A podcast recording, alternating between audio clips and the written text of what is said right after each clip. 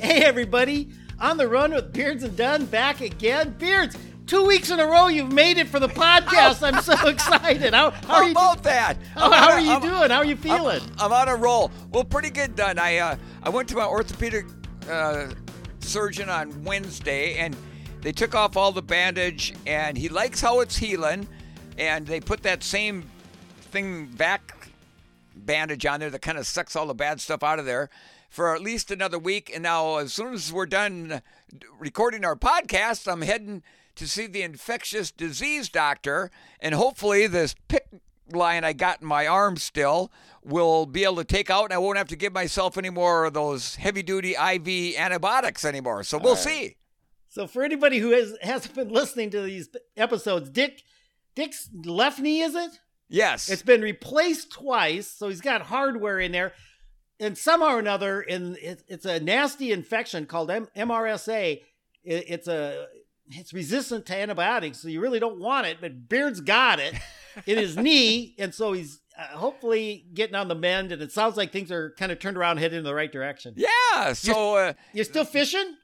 Oh, Dun. So the day I got out of the hospital, the next day I've been on the water guiding every single day. I see your I see your fishing posts on Facebook and stuff. I always I know you're doing good because you, you look like you're having a good time. oh yeah, and the the uh, I can't believe Dun. I can't believe now we're on the backside of August already. I know, I know. We're Unreal. over. Yeah, the the summers just flew by like oh, they do. crazy. I wish winter flew by quite as fast as summer does. Oh, don't oh. listen, buddy. sorry. In know, that's Newburgh, it. North Carolina. I wish the winter would fly by. Come up here to Bemidji where it's 40 below for five weeks in Hey, a we row. get down to 40 degrees and it's just nasty up here. It's nasty. oh, that's funny. So, okay, let's kind of catch up. You know, it's been fun, Yeah. Beards. I can't believe, you know, when we talk about our running careers, yeah, you'd like to think, well, we could knock that out in about half hour, 45 minutes, but we haven't even got to 1982 yet. And that's kind of a banner year. And I think most people know why. And so we, our podcasts up to now have kind of led us up through 1981, which was just off the charts. You, you know, I ran my PR in early 81 for the marathon and 10 miles and what have you. Unfortunately, I got injured, which is kind of the Right. story of a lot of runners' lives. And you, though, were on the roll of just setting PR after PR, after, and you, you ran 209 at Grandma's, and then you went and and uh, you got a pretty good payday and went to Stockholm right. and ran uh, with Bill Rodgers, finished second. And then um, you had, uh, I, I hate to call it an accident, but these dogs right. knocked you to the ground, injured your low back, and and didn't take you out of running, but definitely didn't help your running. Uh, you had to miss a marathon that fall. You tried Right. racing a little bit. I think you mentioned a 25k that you didn't run real well at, and Right. and then you kind of put the put the the clamps on 1981 and said, "That's it. I need to take a little recovery." Yeah, I would call it that. You know, instead of running a, you know, 130, 140 miles a week, I was probably running like 90 to 100 or something like that. piece of cake for for you. Yeah. So this is now the fall, like we're talking November into Yes. December, and so the weather in Minnesota, Rush City, it's got to start snowing up there. Oh, for sure. And it snow came early that year and we got a lot of it, but but I always liked training in the wintertime for a couple of reasons. I just I like that and the cold never bothered me, but what it what it enabled me to do, so basically Dun, I would I, I took the last part of November, all of December, January, and all of February, and I just put on the miles. No, and no, no speed work. no, I didn't never. The only time I would do anything like that is once a week. I would try to find a, a dry part of a, a a a road I was running on, and I would do some fartlek once a week just to keep my legs turned over, you know, and kind of. But otherwise, I was just putting on a lot of long, steady miles. Uh, if the if the roads were a little bit better, I might do a little bit of you know light fartlek other than the one day I for sure pick out. But it just got me really, really strong. And then once the weather broke, or when I went down south to train for a bit, um, my body was able to handle the hard, fast stuff again. That's what. That's what I, I kind of. And I got to admit, Beards, as far as you and my relationship, when I when I've kind of fell off with injuries, and I was working at Athletic Attic, and uh, that fall of '81, I actually coached the Augustana cross country team that fall. I don't remember yeah, that. Yeah, Well, the the athletic director, and I, his name escapes me right now. He, I was working over at Athletic Attic, and I I knew him, and he knew me from when I ran for South Dakota State and stuff, and. They were kind of between a rock and a hard place. Whoever had been coaching their cross country team would had left or whatever, and and I remember he approached me and he said, "Mike, we got you know to stay in the North Central Conference, we have to be able to uh, field like eight sports. Right. That's the requirement to be in the conference. So they they had to have a cross country team to be one of the sports. They didn't really recruit for cross country at all. Everybody was No. pretty much a walk on. They had one decent kid. His name was Scott Peterson, and Scott was a, a really outstanding high school runner at Brandon Valley High School and was coached by Lyle Clausen, a real good. Oh mine. yeah. And he had elected to go to Augustana, I think more for the academics. It Sure. a really great, real strong school for that. And and also he loved running and to run in the North Central Conference. So Scott was going to be a freshman on the team that year. And then I inherited like four or five guys that were just loved running. They just loved running. And I remember they paid me 500 bucks. No coach kidding. team. Yeah, it was big money, big money. And so I just did it and I said, well, I can do it. But I, you know, I was used to a coach like Jay Dirksen and Scott Underwood that was there every day Right. you know workouts and we and they he said well it's really you can do your own schedule i said well i'll meet with the guys three days a week kind of their harder days and then the days in between they're just going to do recovery runs or whatever Sure. and these guys you know bless their hearts they i don't know if they did any recovery runs to be honest with you and, morning runs i think i might have suggested it and i don't know if anybody of them ever did it but we we actually did have a, a, a cross country team and and took them to some meets and it was a lot of fun but I know you're, you know, you were kind of off. I don't remember us really communicating a heck of a lot. I, I know that you and I hooked up when uh, um, they had the the uh, national meet. I think it was in St. Cloud, and you and I went up there to watch. And it was during a blizzard, Yeah. and you were out there. And I remember we had parkas on, and uh, I didn't have any athletes that made it to the Division Two. Uh, we our team didn't, you know, have a, a chance right. and um and I remember meeting up with you then, and so I I don't really recall you know a lot of the timelines, but somehow or another, you and Coach Bill Squires, when did Boston? You know what? I know you ran Houston because you ran January of '81. You finished second to Rodgers at Houston, Yep. and I remember you were, you were going to go back to Houston in early '82. Yes. And and how did that all? You know, what was between let's say December to Houston Marathon in early '82? Yeah, so just getting ready for Boston. So Coach Squires and I had decided probably late summer of 81 that we would um, we would run Boston. I I would run Boston, but he didn't we you know, I didn't really t- say much to anybody nor, and Coach Squires didn't either until about the you know, about the December 1st, I think I kind of started spilling the beans and about I was going to run Boston. And so literally then done every run, every race I ran, it was all about getting ready for Boston in 1982. So again, all December I'm putting on you know a lot of a lot of high miles. Um, I go down. Let's see. I run Houston in January, and I was the bridesmaid once again two years in a row.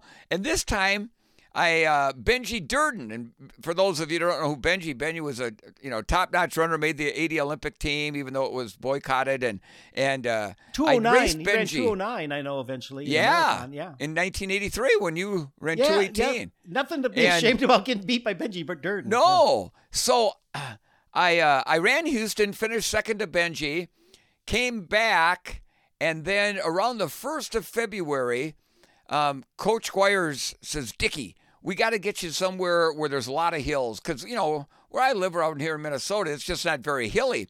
So Coach. Coach calls up. He goes, you know, Atlanta's got a lot of ups and downs and stuff, and I don't know if that I'd ever even been to Atlanta at that point in my life. And so he called the Atlanta Track Club president. It's a huge, you know, track club down there.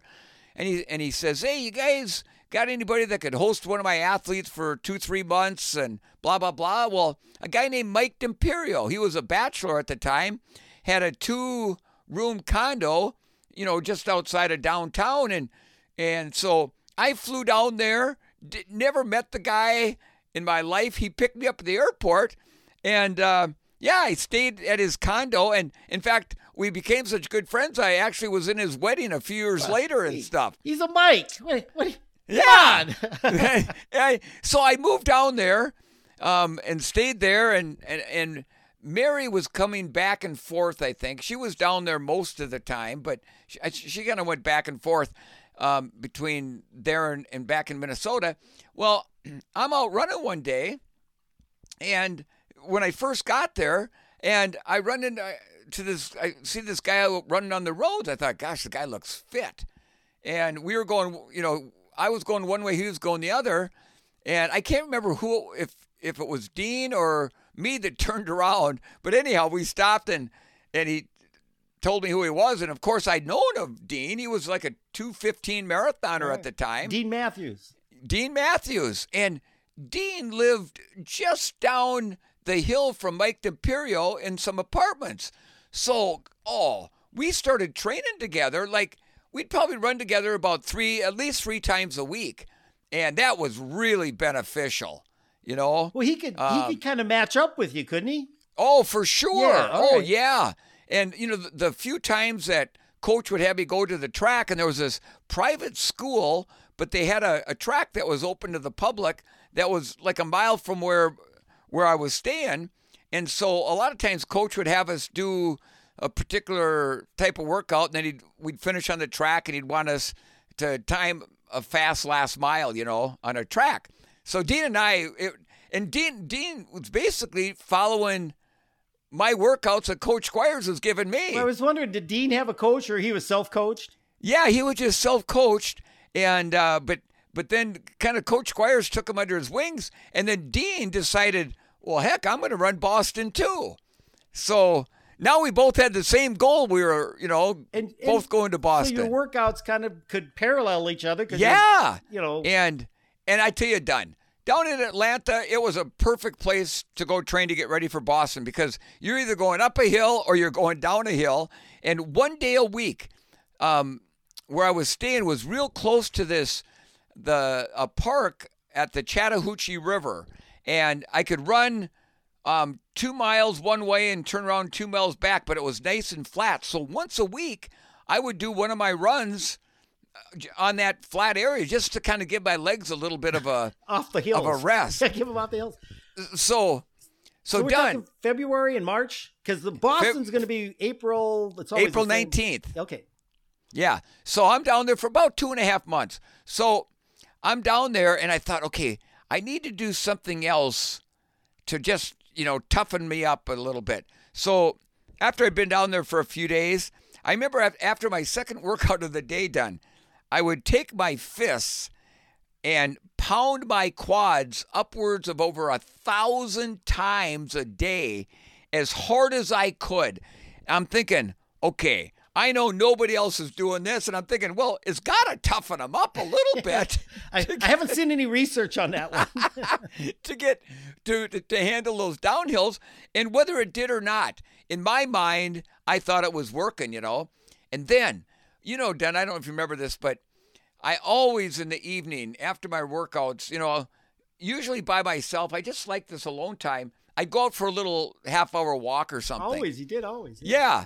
And so I'm I started doing that down there at this condo and there was this little trail that led in through this woods that I kind of walked on. Well, one of the first times I'm walking on it, I stumbled and this rock kind of kind of turned over and I, I I walked back and it was this perfectly almost perfectly round rock and I don't know if my foot caused it or what, but there was this V like that was that was not part of the rock. So it, when you it was a round rock, and then it looked like there was a V in there. So every day, and in my goofy mind, I'm thinking V. That means victory. Every day on my walk, I'd stop at that rock and put my left foot in the V, my left toe, you know, in front of my sh- feel the shoe in the. V, and my right foot in front of the V. It was just So it kind of reminds me of the 209 mile marker, Right. The, 902 hotel Oh, room. yeah. So you're Well looking for those positive affirmations,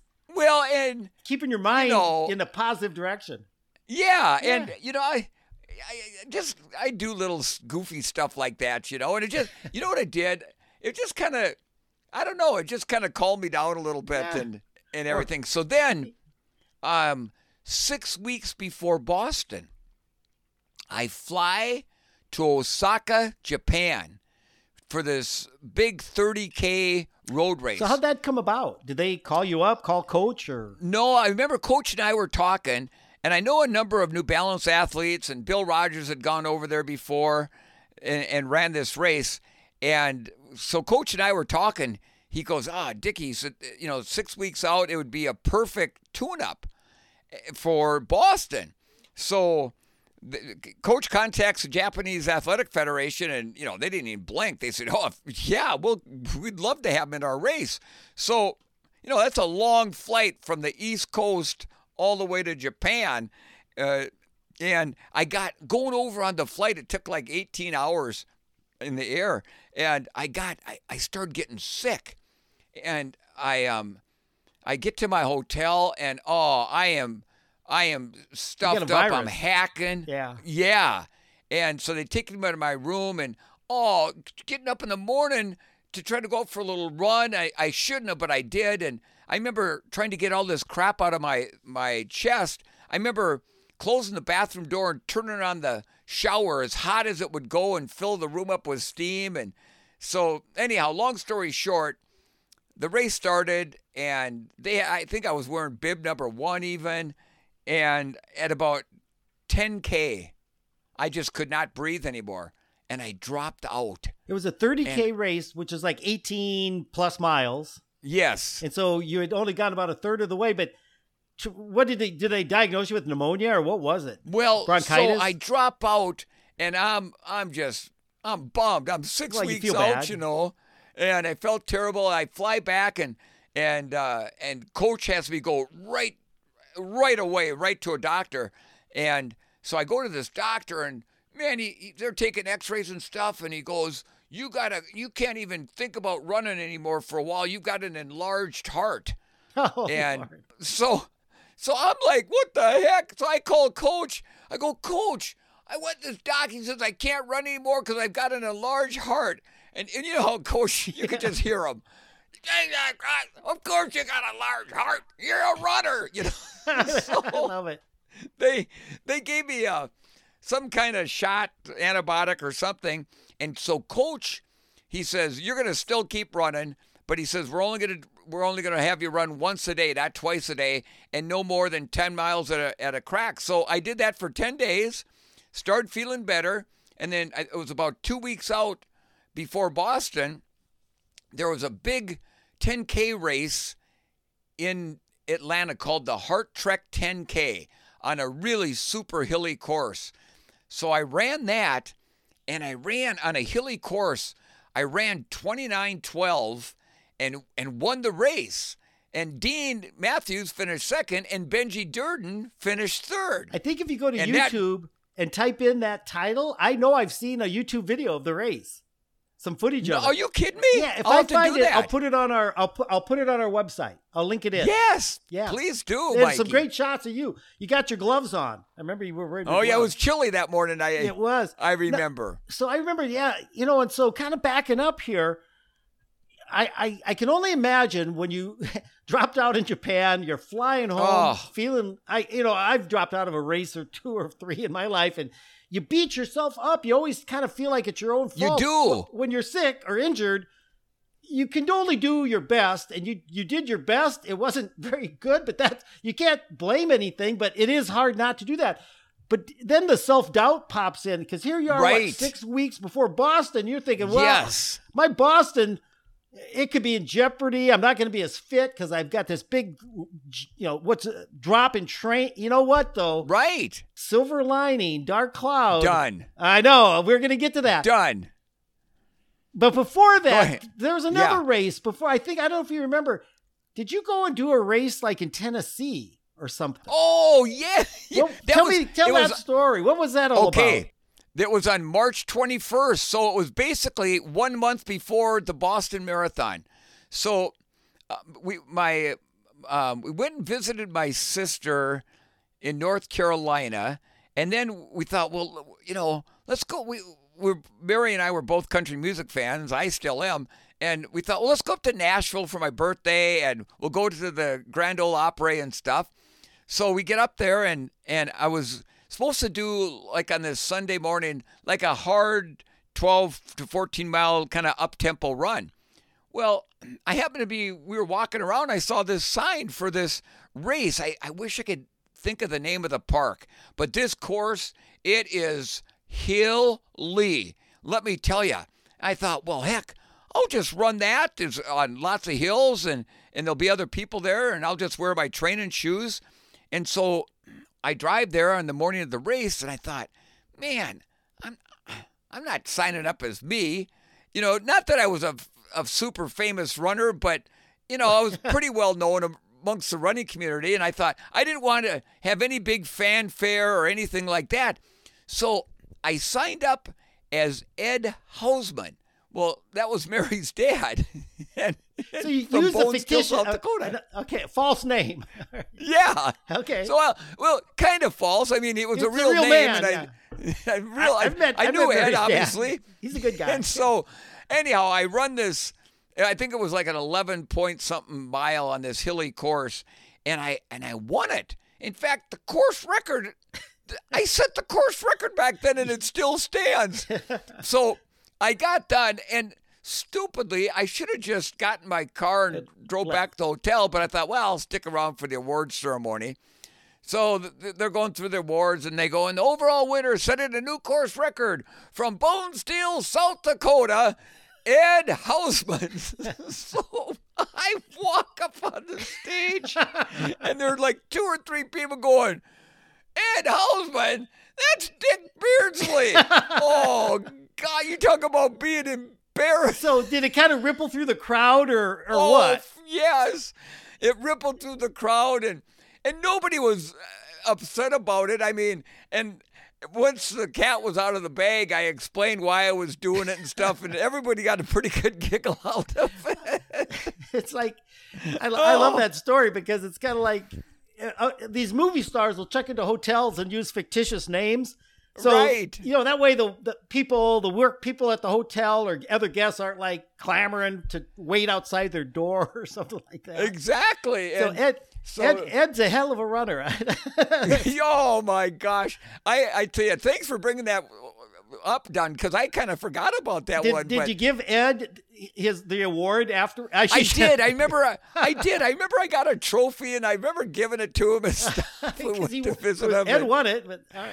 Oh yeah, he and Ed was a good guy. He he got a good kick out of that and stuff. So so then we went back and and so about ten days. There you go. Before Boston, Coach says, Dickie we're flying you up to Boston. You're going to stay with me. He says, I want to get you on the course in some different areas so I can kind of show you how to run it because I'd never run Boston before. Right. So I fly into um, Boston and coach picks me up and he I'm going to just stay at his house. So we get to his house that night and he and you know back then I was training hard and boy the old the old oven was burning all the time and so coach goes now Dickie you know if you get hungry, just anything in the fridge is yours. You can, you know, just eat what you eat what you find. And so I say, "Oh, thanks, Coach." I go to bed that night, and about one o'clock in the morning, I'm I'm starving. Well, Beard, so, you had a reputation of getting up in the middle of the night and going to get a big honking bowl of cereal. Yes, you would be out there munching cereal, and oh. you go back to oh. bed. Right. It, I, I was just starving. So I'm about one one thirty. I'm starving. So I get up and I well, Coach I could have anything in the fridge. So I open the refrigerator door. The only thing in there is a half a bottle or a half a jar of pickles. That's it. That's the. There wasn't milk. There wasn't cheese, apple, nothing. It was a half a gosh dang jar of pickles. So Coach, I ate the whole jar of pickles at one o'clock in the morning. Coach was a bachelor, I guess. He was. Oh. So I go back to bed. And when I got up that that night, that early, early morning, man, the wind was howling. I look out the window and it's like snowing to beat the band. Oh. So I go back to bed and I wake up the next morning and man, it's still going. They have they're having a nor'easter, one of those infamous blizzards they get out there, and it's the wind's blowing 40 miles an hour out of the northwest. The snow and sleet's coming down sideways, and I look out, and Coach's car is literally buried under a snowdrift. So my my workout that morning was to run Heartbreak Hill up one side, down the other, eight times. Okay. And so coach gets up and he sees the weather. He says, Dickie, there's no way that we can, you know, you can do that workout. I said, Coach, I'm doing the workout. And I go, he goes, Well, my car is buried. I go, You got a shovel? Yeah. Well, tell me where it is. And I went out and I grabbed the shovel. Out in this blizzard, I'm, I'm shoveling out his car so we can get it out onto the street. So coach and I hop in, and coach is just shaking his head like, What the heck am I doing?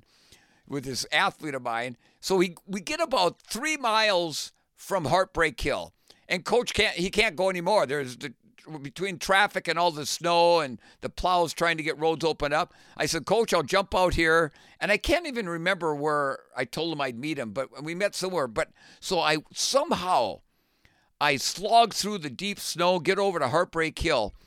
And so I started on the back side of it. So I'm actually my first time up, I'm going the opposite direction of the way you run the marathon. Right. And it was blowing and sleeting and ice pellets and snowing so hard. Dun. I had to run with my head down and my eyes shut. And I went up that hill, down the other side, back up, back down. I did that eight times. Now, could I do it the way I wanted to do it? Are you kidding? I'm slogging through two feet of snow. but uh, here's that that whole mental thing. I knew Bill Rodgers was in uh, Arizona training. I knew Salazar, and there was rumor at that point that he was running. Well, at that point, he already said he was. Uh, was out in Oregon training, 10K, and I thought, yeah, yeah, and I thought nobody is doing what I'm doing this morning.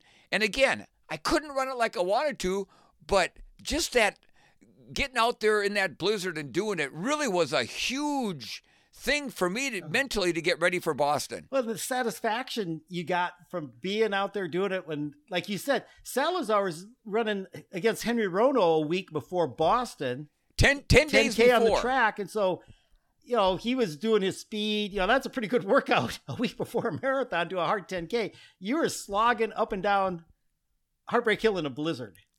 Oh yes, and so so Dun the next morning then, uh, or maybe even later that day. Coach says, "Dickie, we got to get you the H E double L out of here."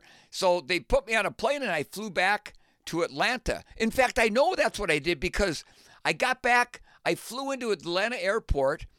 And I thought, well, and I, I, I went and did a 13 mile run from the airport. And um, it felt so good to just have shorts and singlet on. And, I was gonna say, and- the, I- what was the weather like in Atlanta? Oh, nice. it was like in the it was really like 70, you know, and and and Dun. It was that af- late afternoon, early evening after I did that Heartbreak Hill workout and I was able to get out of Boston. And I remember I had this I had this bounce in my step and I'm thinking, "Oh, dang." And and Dun. Hmm. I look back probably the one of the best things that happened to me was me getting sick over in Japan, Kept having to back off my training Yeah. for a couple of weeks because I think I was right at that edge of going over the top and never coming back. And that way, you And I wouldn't to- have run near as well. Yep. I, I love that. You know, we always have things happen in our life that we kind of like, oh, you, you know, it's kind of like At the live- time, you're devastated. you are, you know, and you can't see any positive outcome from this situation. And we can get into that. I mean, in both of our lives, I mean, life stories and stuff like that. Stuff Right. that happens, and you go, I can't imagine why this happened to me. Poor, poor, pitiful me. But then down the road somewhere, you can have a little new perspective on on how things Oh. actually end up playing out. You know, um, that that is that's I just think that's pretty. I like the thought of when you're out there doing something that's a little off the wall, and you're going, who else? Who Right. else is out here doing? You know, talking about Heartbreak Hill beards. I, I'm going to jump ahead a little bit. I had heard Yeah. stories about Heartbreak Hill. I, I want your opinion. You know, you hear. Well, the famous story is where was it? Um, uh, Tarzan Brown uh, pulled away from Johnny Kelley and broke his heart yes. on that climb Exactly. in 1956 or so. I can't remember the exact history. And so, you know, it had this reputation, of man. Oh, Heartbreak Hill can can break your race, you know, can break your Right. heart. And then I've talked to runners before I went and ran Boston, and and they go, geez, I didn't even notice the darn thing. I guess there was a hill, you know, and you go, well, geez, how could you not notice it? And so I had never been on the course. And at least, you know, like you said, you had never been on the course. And so Right. I kind of think it was a great idea for you to go out there and at least kind of see what it's like, even though it was during a blizzard. But you know, I'm I'm going to be honest. I remember in my race, which will it's a year later, but I ran a 556 from 20 to 21. I think Heartbreak Hill's in that spread. Yes. there. maybe it's 19 Yep. to 20. I can't remember the exact. No, 2021. 20 to 21 and, and they you know i had a chronograph watch and, and you know you, they had those mile markers pretty well marked out in boston. And and i remember i was hurting unit. I, I you know i was running with a friend and he pulled away from me on heartbreak hill. It was breaking my heart. I read a few years later like i think when greg meyer or somebody one of the boston ran like and they said oh he ran a 506 up heartbreak hill. I would just i would give anything and, and there's no way of knowing what you and alberto salazar probably ran that 20 to or, or do you have any concept what's Well what do you think about I know- I- hill Well, I, you know, at that point, you know, in a race, you know, stepping up on a curb seems like a mountain, you know, when you're bashing your Yeah. your way like that. But um, for me, I um, it was the crowds when I ran that day were so huge, and it was just Salazar and I, you know. And now let me ask back up for a second. Are we going to be talking like Yeah. the whole race next Yeah. week's podcast? I guess I jumped. To, I kind of, you know, when Yeah. you started talking about Heartbreak Hill, it made me kind of think about that. Just that Well, let- one let's- piece of the race. Let's save the race. In, yeah, Yeah, let's save that. Save- But I know this. They said from 17 to 21 miles when you make that right hand turn. So back then, you know, they had records for certain checkpoints from town to town, Yeah. segments.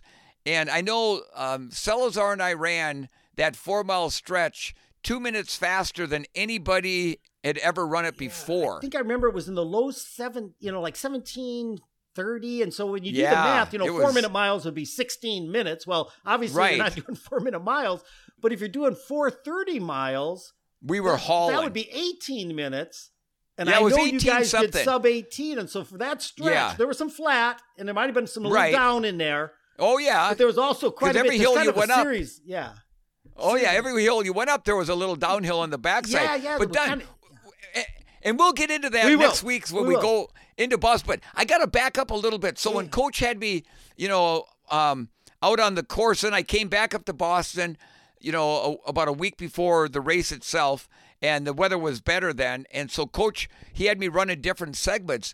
And I remember, I can't remember what mile point it was before halfway, and and we're on a kind of going down a slight hill, and Coach pulls his car over, and he goes, "Now, Dickie," and he he, has a tennis ball in his hand, and he he opens his his car door and he drops it, and it starts rolling down the hill. He goes, "You follow that tennis ball right now exactly how it goes down this hill, and on race day, that's the exact."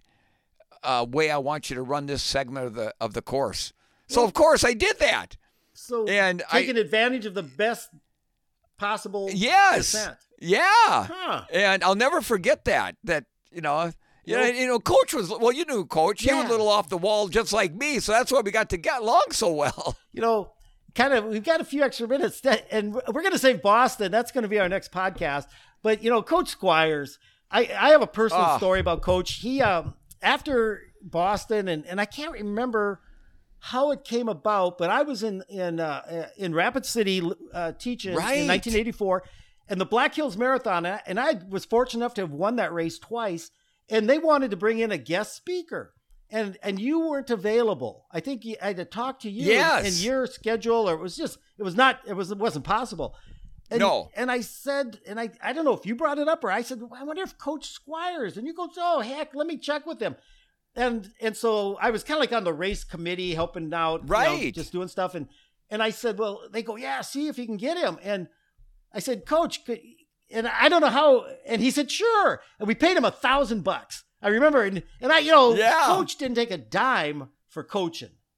No. That's just, you know, when you think of that, the athletes he coached, Bill Rodgers, yourself, he helped with Salazar when he was young, Greg I Meyer, know. Greg Meyer. all of these guys. You know, you would have, a lot of agents and coaches now, it's like 10, 15, 20%. or, or that's their living. Coach Right. was like he was back in the old school. It was amateur. As a runner, he had to maintain his amateur status, and as a coach, he couldn't take a salary, or he'd give up his amateur status. Believe it or not, Right. Jay Dirksen had to deal with that early in his running uh, coaching career. Lucky the rules have all changed since then. So Coach Squires, we flew him into Rapid City, South Dakota, and and I to save money, I said, "Well, I'll host him. I'll host him." And Karen and I and our our daughters were like four, uh, five, and two, Oh, there you and we took him up to Nemo. And Dick, you've been to Nemo. It's a guest oh, ranch. Oh, for we- sure. We lived up there in a in an old house, and Coach spent the the day with us. He and I went out for a run, and I tell you, the guy pulled out. He go, I go, Coach, do you want to go for a run? He goes, Oh, sure, sure, Mike. And he he start, he goes, he, he, he- I don't know if he even brought. He finally found a pair of shoes in his luggage. These suckers were tore up, wore out. I almost like coach. if he would have wore my size shoe, I would have gave him a pair of mine to wear. They were terrible. And we- he goes, well, he goes, I'm not used to. I lived at about 5,400 feet elevation. He was coming from Boston, so he said, you're gonna- Right. you're gonna have to take it easy on me. And so I said, oh, coach, we we did like a three mile run through the woods, you know, a loop.